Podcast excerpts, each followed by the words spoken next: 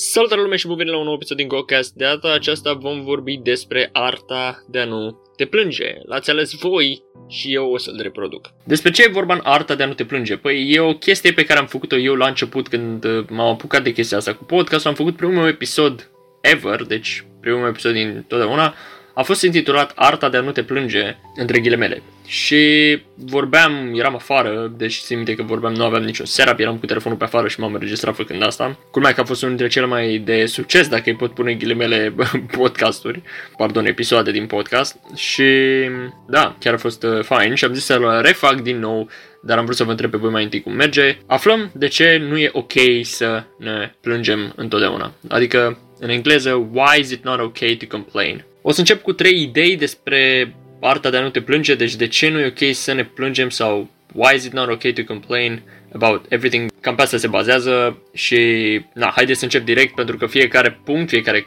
capitol, deci 1, 2 sau 3 sau și 3, va avea chestii mai lungi de povestit în ele. Deci, uh, stați aproape și hai să începem. În primul rând, trebuie să știți că nu e necesar ușor, adică nu e foarte ușor să reușești să nu te mai plângi de chestii. Deci, posibil să fim născuți în felul ăsta. Creierul nostru e construit să se axeze și pe negative și pe chestiile negative. Asta spun cei de la clinica Cleveland din America.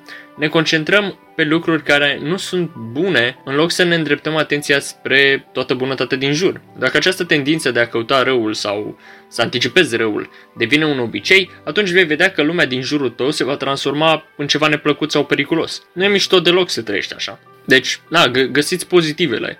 E o pierdere de timp să te gândești doar la lucrurile negative, oricât de previzibile, să zicem, ar părea chestiile astea. Acum, evident, nu voi fi absurd. Există cazuri în care trebuie să conștientizăm pericolul și să ne dăm seama că trebuie să facem ceva ca să minimizăm impactul și, mă rog, eventual să evităm o catastrofă sau să zicem ceva de genul. Nu poți sta cu mâinile în șold sau cu mâinile în fiind optimist și să aștept să vină oportunități pe geam în fiecare zi.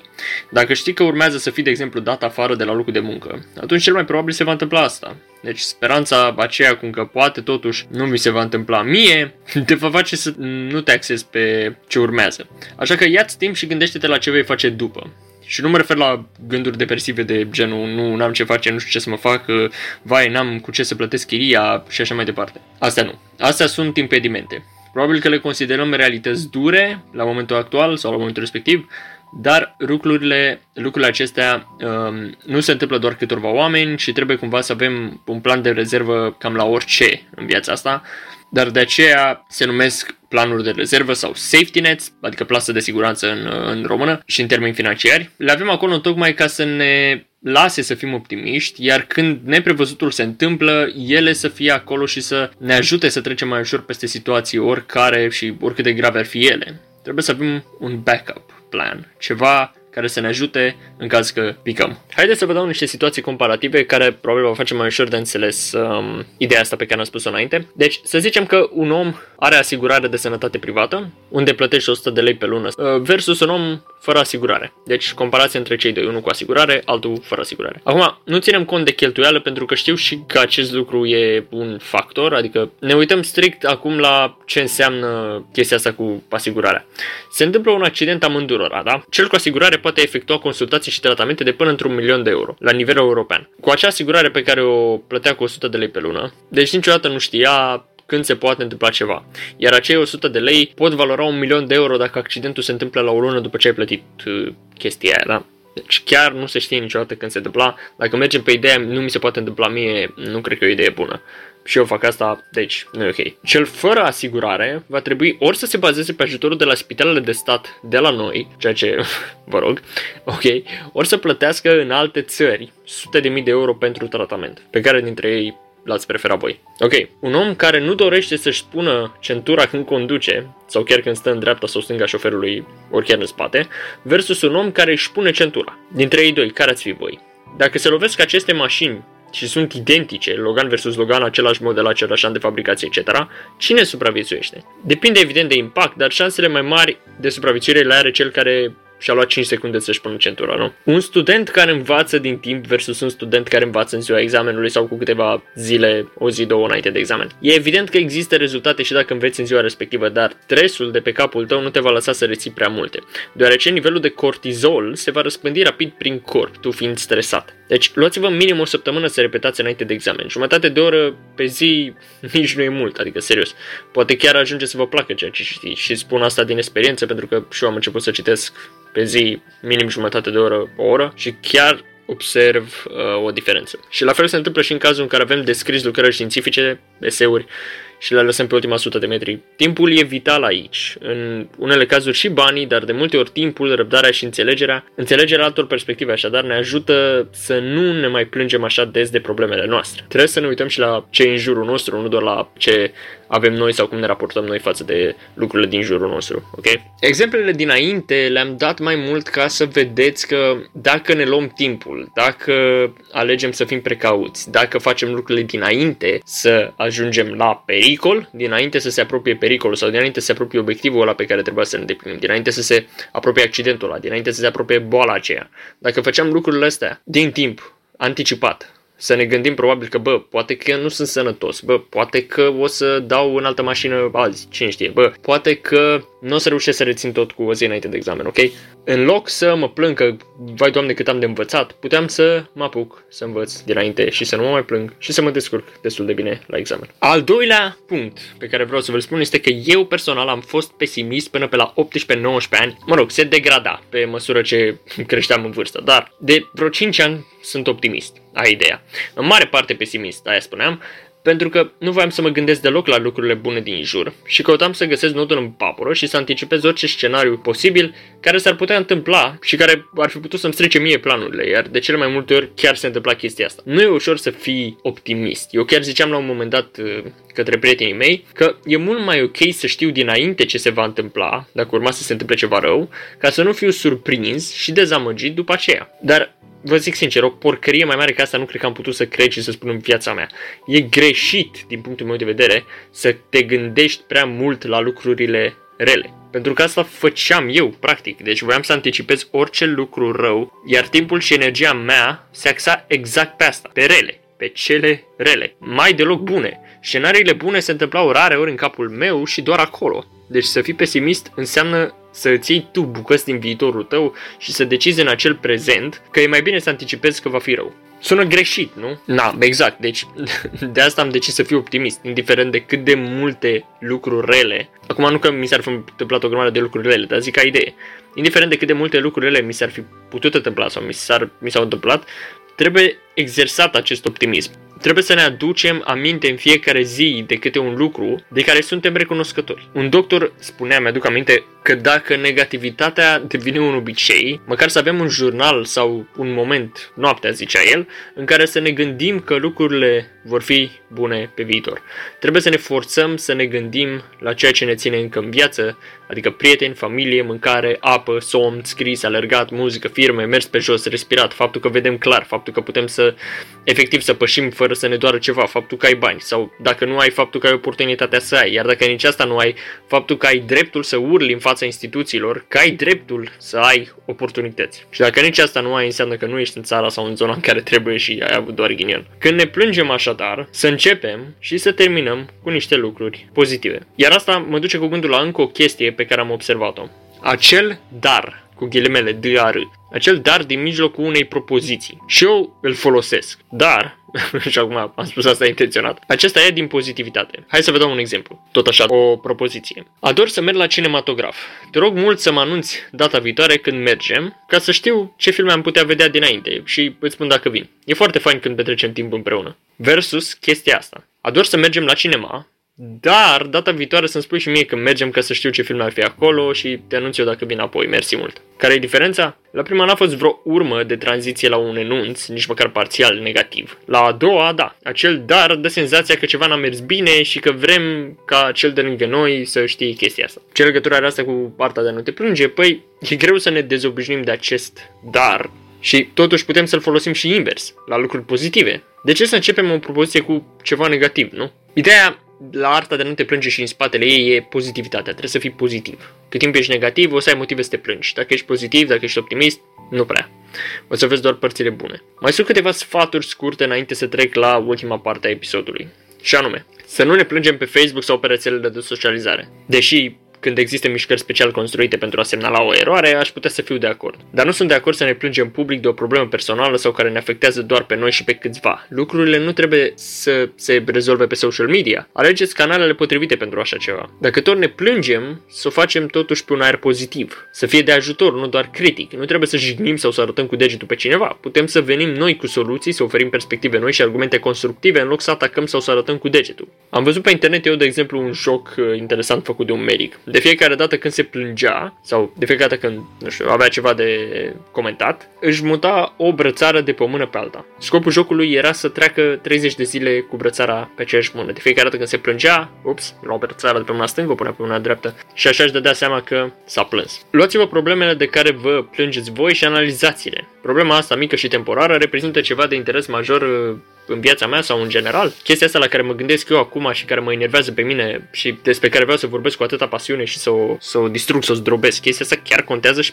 pentru mine acum și îmi va afecta viața dacă e cum vreau eu. 5 minute ne trebuie să scriem pe o hârtie ce ne deranjează și să căutăm pro-contra la chestia asta într-un mod obiectiv. Nu poți să te plângi dacă nu știi ambele părți ale problemei, consider eu, și dacă nu cunoști detaliile. De fapt, poți să te plângi, dacă să o să mă gândesc, dar te plângi degeaba, măcar fă cu un motiv. Și faceți un pas înapoi. Uitați-vă pe ansamblu. Va mai conta chestia asta care mă enervează pe mine acum, peste 5 minute, peste 5 luni sau peste 5 ani? Dacă da, atunci tu decizi dacă continui. Dacă nu, n-are niciun sens să continui cu asta. Asumăți deciziile pe care le iei. Ăsta e al treilea punct și ultimul înainte să trec la chestia cu educația pe care vreau să vă spun. Și am patru subpuncte la asta. În primul rând, fiecare instituție, loc de muncă, organizație sau chiar grup de prieteni au pretențiile lor proprii de la tine. De asta zic să-ți asumi deciziile pe care le iei. Facultatea nu se cunoaște cu firma X, de exemplu, ca să îți reducă ție din prezențe. Poți, în unele situații, să aduci adeverință de la muncă și să ți se scadă numărul de prezențe la jumătate, în funcție de facultate, pentru că nu toate acceptă chestia asta, iar dacă ești la o facultate care acceptă asta, consideră-te norocos. Al doilea lucru, am o colegă care face trei mastere, de exemplu, și cred că mai și lucrează, nu sunt sigur. Iar mereu mi-a zis că trebuie să îți asumi deciziile pe care le iei, lucru care am respectat enorm la ea și la cei care spun chestia asta. Dacă te plângi, atunci plânge-te singur. Ceilalți nu vor să-ți auză văicărelile. Deci te mai văicări, pentru că deciziile luate de tine sunt ale tale și atât. Numărul 3. Contextele diferă de la om la om, ceea ce este adevărat. Fiecare suntem mai mult sau mai puțin obligați direct sau indirect, de mediul în care am crescut să luăm anumite decizii în viață. De exemplu, provii dintr-o familie sau un mediu defavorizat și ești obligat să te angajezi ca să poți să te întreții și mai trebuie să mai faci și studii. Asta dacă vrei să te faci cunoscut și să cunoști alți oameni cu care să formezi un network, adică o rețea de oameni pentru viitorul tău. Patrulea și ultimul lucru e că perspectivele diferă enorm, iar acest lucru trebuie mereu luat în calcul, peste tot și indiferent unde ne-am afla. Poate că tu ești lucrător în mediul privat și urli la cei angajați la stat, sau invers. Ideea e să știi cum trăiesc oamenii din cât mai multe categorii pentru a le înțelege frustrările și a încerca să nu te gândești doar la tine când te poziționezi într-o parte a unui argument. Șeful te cheamă la muncă, deși n-ar trebui, Poate că are un motiv bun să o facă, în afară de clasicul motiv la care ne gândim noi, uh, vrea să abuzeze de mine și vrea să facă bani pe epuizarea mea. Na, lucru care poate să fie complet valid, apropo, deci dacă chiar se întâmplă asta, reclamați asta. Asta au fost cele trei chestii pe care am vrut neapărat să vi le spun înainte să trec la partea cu educația. Deci, în primul rând, nu e ușor să scapi de văicăreli, posibil să fii născut în felul ăsta sau crescut în felul ăsta. Doi, să nu fim pesimiști, ci să fim optimiști când vrem să scăpăm de văicăreli și trei, să ne asumăm deciziile pe care le luăm pentru că noi le luăm și doar noi. Influențați într-adevăr de mediul din jur, nu suntem noi cum ar veni stăpâni pe trecutul nostru sau pe trecutul părinților noștri sau pe uh, ceea ce se întâmplă neapărat în, uh, în instituții și așa, dar asta nu e motiv neapărat de văicăreală. Acum, înainte să trec la concluzii, aș vrea să mă refer la un caz special, mediul educațional. Sunt oarecum pasionat de partea aceasta și încerc să progresez în domeniu cât pot eu de mult. Suntem obligați să facem, de exemplu, 10 11 sau 12 ani, nu mai știu exact, de școală. După aceea, nu mai suntem obligați să facem nimic după anii ăștia de școală, de liceu. Literalmente, poți să te angajezi oriunde vrei tu, cât timp îndeplinești criteriile. Sunt multe locuri de muncă, poate nu pe domeniul nostru pe care vreau, vrea noi să zicem într-adevăr, dar sunt multe locuri de muncă care acceptă proaspăt absolvenți de liceu sau care cer zero experiență. Liceul te pregătește pentru chestii generale, poate prea generale. Nu e aproape nimic concret dacă stau să mă gândesc, în afară de faptul că la filologie faci mai multă engleză, română, franceză sau alte limbi decât uh, cei de la Mate Info sau biologie, sport, care fac mai mult pe partea lor. Problema mea a rămas aceeași. De ce eu, care aleg filologia cu un scop îmi place să studiez, să zicem, lingvistica, ok? Sau nu suport matematică și vreau altceva. De ce eu care fac filologia sau care aleg filologia sunt obligat totuși să fac ore de matematică încă 2-3 ani sau chiar 4 de liceu de când intru la acel profil. Liceul ar trebui să fie o ramificare a școlii generale din punctul meu de vedere. De aia se numește școală generală.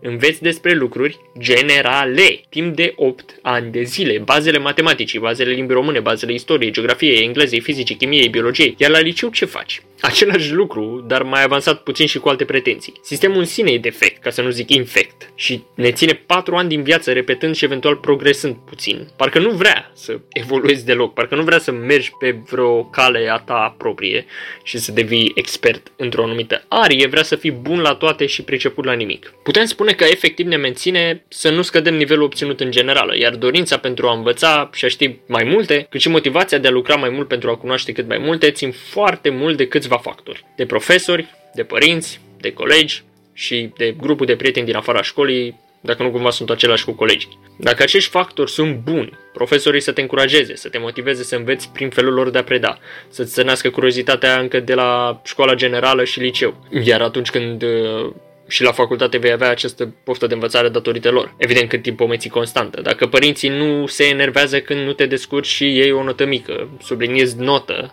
care nu înseamnă decizie definitivă a intelectului unei persoane, ci mai degrabă ceva temporar. Dacă părinții se enervează, atunci cu siguranță te vei teme de eșec și dacă nu se enervează, nu te vei teme de eșec nici pe viitor și îți vei face curaj să iei decizii singur și să-ți asumi greșelile ca fiind experiențe din care înveți, nu din care cazi și nu te mai ridici. Dacă grupul de prieteni e alături de tine la bine și la greu, iar dacă și ei sunt deschiși spre cunoaștere și spre învățare, nu doar spre obiceiuri clasice și deja plictisitoare, de ieșit la spart semințe, să zicem, sau la băut bere, dat ture cu mașina și mers în club, atunci poate că așteptările vor fi altele și de la tine. Iar parcursul nostru profesional va fi unul plăcut datorită grupului în care am crescut. Așadar, sunt mulți factori în educație de care trebuie să ținem cont când ne înrolăm. Totuși, încă ceva, când ajungem la facultate și ne plângem sau ne văicărim, cum vreți să ziceți, de cât de greu e, între ghilimele, să ne aducem aminte că decizia de a merge a fost a noastră. Ne puteam informa dinainte, puteam să sunăm să întrebăm, pentru că aveam opțiunile astea libere, doar că nu le-am considerat, aveam ocazia să știm dinainte dacă e greu sau nu.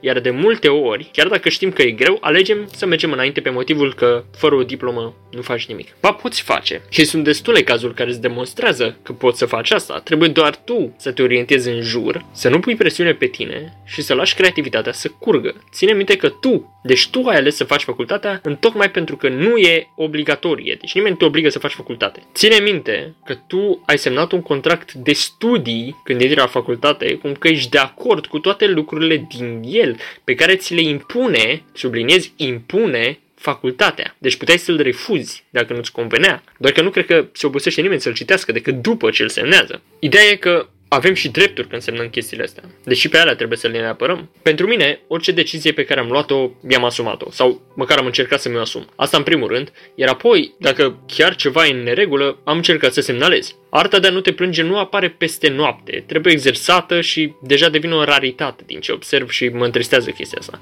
Dacă vreți să povestim în privat pe acest subiect, vă rog să-mi scrieți, pentru că sunt deschis la orice discuție. În concluzie, așadar, puteți să fiți de acord cu mine sau nu. Iar acest lucru e complet normal. În cazul în care ideile spuse de mine nu vă sunt pe plac, întrebați-vă de ce. De ce nu-mi place mie ce bălmăjește nebunul ăsta de la podcast. Nu stați pur și simplu să gândiți că nu vă plac sau că nu vi se potrivesc. Întrebați-vă de ce și veți înțelege că este doar părerea și opinia mea, iar voi puteți să gândiți diferit și totuși să ne înțelegem de minune. Pentru că nu am de gând să vă schimb felul de a fi prin aceste episoade. Deloc, ci se vă oferă alte perspective, pe care probabil nu le conștientizați. Iar dacă acestea se nimer să fie în concordanță cu ceea ce credeți voi, mă voi bucura. Dar și mai tare mă voi bucura dacă înțelegeți că acesta e felul meu de a gândi și că sunt deschis la alte opinii. Iar dacă și voi, prin aceste episoade, reușiți să fiți la fel de deschiși și la alte păreri, fără să vă simțiți atacați și fără să atacați pe cineva, atunci scopul meu chiar e îndeplinit. Mulțumesc că m-ați ascultat și aveți grijă de voi. Ne auzim la următorul.